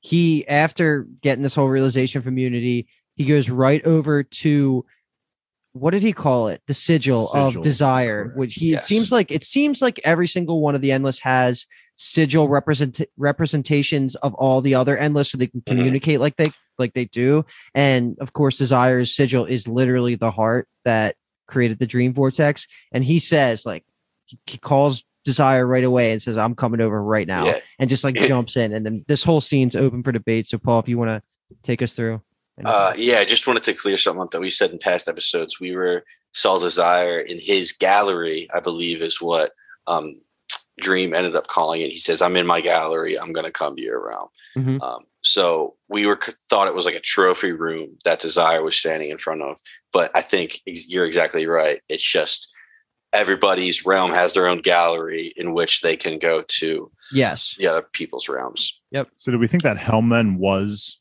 Dream that's how he would have talked to talked dream yeah Yeah, exactly. Yeah. Yes. Um, and that exactly what you said, Luke. That heart that Rose pulls out of herself to give to Unity looks very similar to Desire's sigil. Um, and to go f- more into this conversation, when Dream gets there, first of all, Desire's actor is amazing. I think he's so good at being this little shit and like Yeah. smirking and um, just saying like the most annoying things to get under your skin. But this is where I get a little confused because Dream comes in and he says, Seems like somebody knew or somebody took advantage of me being imprisoned. And Unity Kincaid, who was supposed to be the vortex of this era or whatever, millennium, decade, whatever he said, somebody took advantage of that and had a child with her in her dream because they knew that would become the vortex or had a child with her. I believe is what they said. So, how the hell did that happen if one Dream doesn't know what vortexes are, where they come from, or what they're supposed to do? And almost Desire had all of this knowledge somehow. And how Desire impregnated Unity in the real life. In the dreaming i would assume because i feel like In it was an dreaming. open floodgate of with dreaming. with dream being absent i think it's just an open gate of for So- especially for endless But didn't Unity say that she got pregnant in real life while she was asleep? Yes. And we talked But about she- like we, we same thought she was exact- it raped was or the whatever. Li- it was the Lidus situation, but, But- versus instead of it being caused by a vortex, it was caused by an endless. Okay, so Unity was a vortex, even though she was asleep, I and she was able to have that baby come into real life. That would 'cause how actually is make Rose sense. alive? That would actually make sense to me too. If the vortex originally, who was asleep and couldn't do anything with her powers, had a child with an endless. I just think having sex with an endless, whether it's in the dreaming breaks all rules It's just yeah, it's just yeah, it's a fair game. It's like how did uh mother was her mother Mary? How did she get pregnant with Jesus Christ? You know that kind of thing. Like Yeah, Mother okay. Mary. I don't know anything about the story of Jesus of the Christ. Bible. yeah, I don't know anything about that, but it's kind of like that. It's just because it's God, because it's an endless, they can just impregnate you. yeah Okay, I'm, I'm willing to throw everything out the out the door because it's an endless. It could come But- back. We could get details in season two of probably not, honestly, now I'm thinking about it, how not. this show is how it's been, but I don't know. so Maybe what? it does have something to do with Unity being the vortex at the time, and then it was the vortex having sex with an endless. I just think it's the endless at the end of the day is the reason that she was able to get pregnant. Okay, yeah, they were in a dreaming. Had Unity had sex with um, Desire, whatever. That's fine. But what happens in the real world? Does she because Unity says to Rose, "I'm your great great grandmother." So it's not like Unity is is Rose's mother. So it's like what Unity was birth asleep. She gave birth. Yes. Yeah. Okay, so That's implied because a hundred years passed, and this is the great great granddaughter, so multiple generations passed. my follow up question to that is okay, so Desire helped, it was basically the father of this child, of Unity's child. Mm-hmm. So back to the scene where Dream is saying to Unity, like, what was your plan? Were you trying to get me to spill sibling blood? So was he trying to say, as soon if Dream killed Rose, that would have technically been spilling sibling blood and that would have broken one of the protocols? That's what I was getting. Desire had like a deep, deep plan here because um, if that, if what we were talking about is true and Desire is technically the father, if Dream killed Rose, that would start one of the the snowball effects of you know going against the protocols of the realm. But because Unity basically sacrificed herself, Dream didn't have to kill the blood of like you know one of his siblings. That's what I was getting. I don't know Yeah, you- that's tough. Now that you're saying that, I guess I really haven't had enough time to think about it to to poke any holes in those questions. But I, I guess you're right. I think we need to just find out more about the motivations of desire. I was just going to say the same thing, Luke. I think these questions won't be fully revealed or won't be fully answered until we get the motivations behind why Desire wanted to do that. Like at the end of the day, it, I think it was to spill sibling blood, but why? is still the Desire must have desire could be working with Lucifer or something about some way to throw overthrow God. Maybe like we don't we don't know anything yet, really. Like I feel like we're just building up. But whatever Desire's ultimate plans are, that's going to give a lot of insight into what the goal was here, trying to move the Dream Vortex. The only hint that we get is that Dream does give uh, that sentence where he says something along the lines of like, um, "We are the humans' servants, like not their masters." Mhm. So I think it's just it's going to be something along the lines of desire, just wanting to control humans or just have something. Maybe you not. say want to take over his realm or something like that Um, he was end- talking Is- shit. uh, Yeah, go ahead. when he was talking with Destiny. We still haven't seen Destiny, have we? Despair. You meant Despair. despair. Dis- Oh, I'm sorry, despair. Yeah, Despair. I think they Uh, were talking about like taking over his realm and whatever. I, I'd have to go back and double check. just we I just need the motivations for desire. That's really all we need. Yeah. Anyway, something else from this conversation that I took away is that Dream was able to fucking alpha the situation, grab him by the face, and say, Do you think you're more powerful than me? Which the answer to that is clearly no. right. And Desire knows that as well. But then he also said, Me, death, destiny. So clearly those three are top of the pecking order. And then there's everyone else. And then we also got a new endless name drop in Delirium, which Mhm. is insane. And clearly Desire, Despair, and Delirium are lower on the pecking order. He kind of drew a line in the sand of saying like these people clearly don't give a fuck about humanity versus the opposite is what I took away from it. And Dream, you know, yeah, like it makes sense. Like they're the stronger ones. And Paul, what you were getting at is that Despair's first scene is when Desire says that Desire's like slighting Desire's self about the fact that they, they think Dream is realm is better than their own or something like that. That's that's all it was. But They Yeah, think it- like him dreaming his high horse thinks Yes. his realm is better than ours. Hmm. But either way, it does seem like there's going to be an endless war at some point, and Lucifer and God are going to be wild cards in it, and that just to me sounds like holy fuck. Let's let's make that like season four and build up to that, and this could be the best show ever. And Netflix, please greenlight season two. Agreed. Then we Anything get- else for Desire? I liked his little No. fucking cat tail just wagging in the background. No, I just like the uh the final line that he gives. He's like, "Next time I will draw blood." That I just thought that was really Definitely. badass. Yes. So two more scenes here, and we'll go in chronological order here. And this is Dream's last scene of the season. This is Gault, Dream, Lucienne, just the making of how Dream goes through the process of, of creating nightmares and dreams. Did not think we were going to get anything on this this season, and I we, I still want a lot more, but this was so good at um making me more curious. Like I loved It the process of like mid formed new dreams and the recreation of a nightmare into a dream. This was a beautiful scene, and thank God Gault doesn't have a bad ending for this season.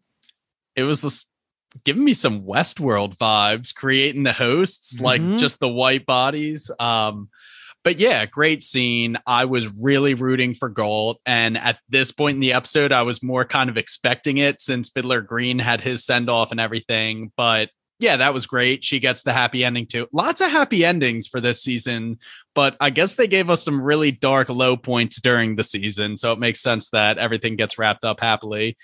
But yeah, like you said, very cool that they even introduced the concept of him crafting his dreams and nightmares. I think the fact that they left the remnants of the Corinthian in that little skull is just another seed that they're planting to harvest again. But I think that's kind of covered in how he makes his dreams and nightmares. The actor So- will be back. Awesome. That's awesome. Because he killed Well, it. well, he one, gave, he uh, killed it. He killed it, but two, we don't even know if he'll come back. Because Well, if there's a season two, he's Yeah. coming Yeah. back. Yeah. Corinthians coming back. Dream gave the little skull with teeth to Lucienne. Was like, put that somewhere safe. You know, Yeah. I'm, I'm gonna definitely come coming back to that. And Yeah. he'll come back as an ally too. Yeah. Yes, That would- which that would is be will be hype. So- It'll be like Gault. It'll be like a corrected nightmare. yeah. Yeah. I like it's really subtle, but he's just like, I'm finishing a dream. And Lucienne's like, All right, then I'll leave it to you. And he's just like, Don't you don't you want to say hi? And it's Mhm. this fucking Gault that comes out with the fucking butterfly wings. Oh my god. It was just we had so many dark moments all season, and I'm finally getting like the happiness that I wanted to get finally from the show. And it, it just was coming all full cir- circle here at the end, especially with Gault coming back and all the talk of humanity, like the Corinthians saying like he wanted to feel human, Fiddler's Green, you know, wanted to feel human, and now Gault's getting her second chance here as well. So Mhm. just really well done. CGI was amazing here, of course. Um, Lucienne happy is me happy. So and good self-awareness from dream because he explicitly says you know this is going to be the dawning of a new era for the dreaming i know in the past that i wasn't listening to you guys the way that i should have both of you tried to tell me that but now i'm all ears essentially Yep. Yeah. so all good Put a bow on it. he Yeah. was a That's Yeah. dictator. He was a dictator, and now he's a leader. Like he's an Mhm. actual leader. I just thought it was a really cool workshop because he says, you know, like Lucienne, I'll be working. I'll be here working for a little while. So why don't you take uh take over some roles and duties? Yeah. Um, and I was just like such a cool background, such a cool landscape. It's almost like a beach, but it's almost like it's a Mhm. cool little desert. He just the dreaming is is so so cool. Then it just flips to the complete opposite setting of we get the shots of hell, baby. inject this into my veins. This is one of my favorite scenes of the entire show because, first of all, I was begging for Brienne of Tarth to get back on my screen, and she's amazing in her red. She looks incredible. Her servant's there, and then they even go as far to introduce us into a new leadership hierarchy within hell itself, talking about the lords of hell. And we get introduced to this new one, Lord Azazel. And if you guys don't know, um, that is the same name as the character from X Men First Class. It's the same character, the devil character that it's based on, the one that can teleport. He's also Nightcrawler's father in X Men. Um, yeah, all all awesome. But he's just known as like the devil, right? Like he's one of the the lords of hell, clearly. But the reason I love this so much is because this is without a doubt end game conversations. Like sh- plans are being spun. Desire is going to be the next level tier of villain compared to Corinthian, but like we're talking about Lucifer versus God, the devil versus God, yeah. because we're talking about invading the Silver City, which I think is heaven yeah. and Brienne is like starting to make moves. I don't know why she holds such a grudge against Morpheus, but she says, "Some I'm going to do something, something that will make God absolutely livid and bring Morpheus to his knees." And this just this is just the this is the seed plant for three seasons down the road of like when we're actually going to mm-hmm. get to the end game of this show and i i loved this scene so much is Azazel a subservient of Lucifer? Yeah. Okay, like but probably one of the higher commanders of it sounds the like they're they're a general like a lord of hell Yeah. I love I the say. design of Azazel so fucking much. I thought it was so dope. It just looked like I don't even know how to describe it. It was just so badass. The only thing I can think of is Pride from Full Metal Alchemist. Like that's Yeah. exactly what it mm-hmm. was. Like yeah he looks so badass, so intimidating. It's you have a situation kind of like was it one voice talking or were there multiple voices in Azazel talking? Could There was one main one, but there was like another floating mouth in the background that had like one short little input. Yeah, I was getting I'm like pretty sure.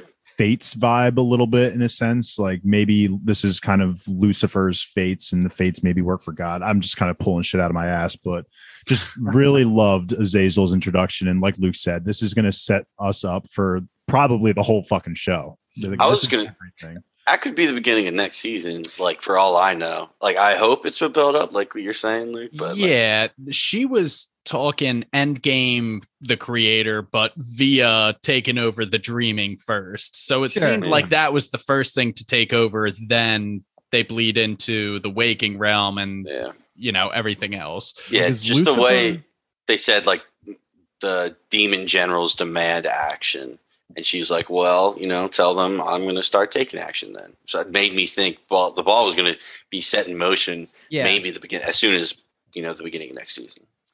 We did see Mazikeen of the Lilim again. I just like that that's Lucifer's number two.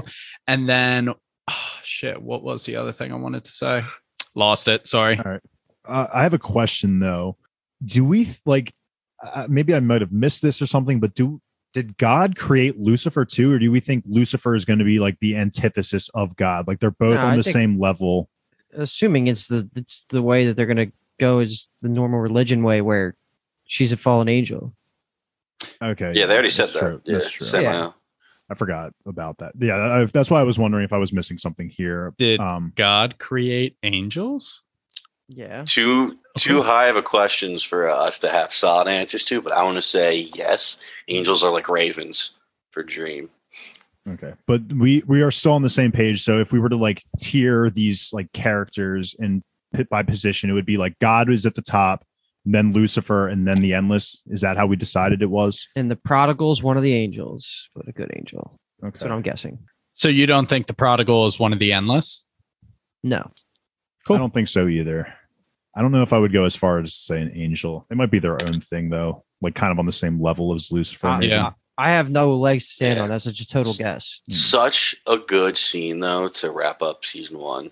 Like Hmm. such a badass, powerful. Like you were saying, I didn't even know if we were gonna get you know Brienne back. What I got really got to get her actress's name down, actor's name down. Gwendoline Christie. Gwendoline Christie. We don't know if we're gonna get Gwendoline Christie back, um, but she's so good. She crushed it, and Yeah. Lucifer's such a cool character. So I want to save a lot of our, you know, final final thoughts for the next bonus content episode because I'm I know nothing about the bonus content episode, Yeah, but I'm nothing. sure it's going to add some level of information to where we can change our opinions a little bit. Um, I also need some more time to sit with all this and rewatch it because I just fucking love the ending. Every, those final scenes we went through were just incredible, and the season was incredible. And I need more content. And if it gets canceled, is the day that I pick up and read all of the Sandman, and I'll probably read it anyway because I'm so Yeah. interested in this world. But it was a great season. I would recommend this. I would feel comfortable recommending this to almost anybody. And yeah, like I, I don't really have anything else to say. I fucking love Dream and Tom Sturridge. I loved Johanna, Constantine. I loved Hobbs so much. I loved Death. I love the setup. Like Corinthian was grew on me so much. Like this was a great season. And just looking back, I had a great time covering this, and I'm happy we get one more bonus episode. Just how I feel about these characters is just so reminiscent of like my favorite shows, like with the magicians. Like when I watched season one, like there were so many characters and storylines that just pulled me in. Just the magic and everything is just so amazing. The world building in this has been incredible.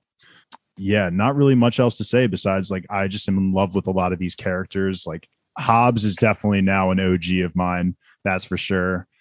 I was gonna say Not Oh. enough. not not a lot of Hobbs Uh, I'm sorry, not any Hobbs at for the end of the season, but I'm really, really hoping we get some. He'll play a big part. Yeah, well, in these two bonus And- episodes too. and Hettie. Yeah, none of our uh, wish list things. I Hettie, I, think- forgot about yeah, him. none of our wish list Mhm. items came tr- to fruition, unfortunately. Sure. But Hobbs is definitely the the the golden part of this whole thing for me. Yeah, and I guess that brings us to me. Great season one for me. The one thing I appreciate about this show is how many seeds they planted. Just the one that's sticking out is like episode three when he goes to see the fates, and the one fate is just like, You didn't help us back when Cersei was fucking around with us. Like, who was Cersei? Why do they have beef because of that? What i- what Mhm. decision did Dream make that ticked off the fates? Just like so many one liners it's it's something game of thrones did really really well and i already associate just good seed planting as good storytelling. So i appreciate it. Paul you've said like you just dove headfirst into the kind of the universe of the witcher and you're doing the same with this. I'm the same way. Like i when I get something I can really sink my teeth into, I just dive headfirst. And this is that for me so far. I think I'm probably going to do a little bit of lore research between season one and two because I just want to know more. But that's that's all I got, guys. Anything else? Sweet. That is unofficially end of season one coverage. We're not counting the bonus two episodes Netflix release, but we will definitely be covering them. Uh, but this will be the end of our season one, first 10 episodes coverage.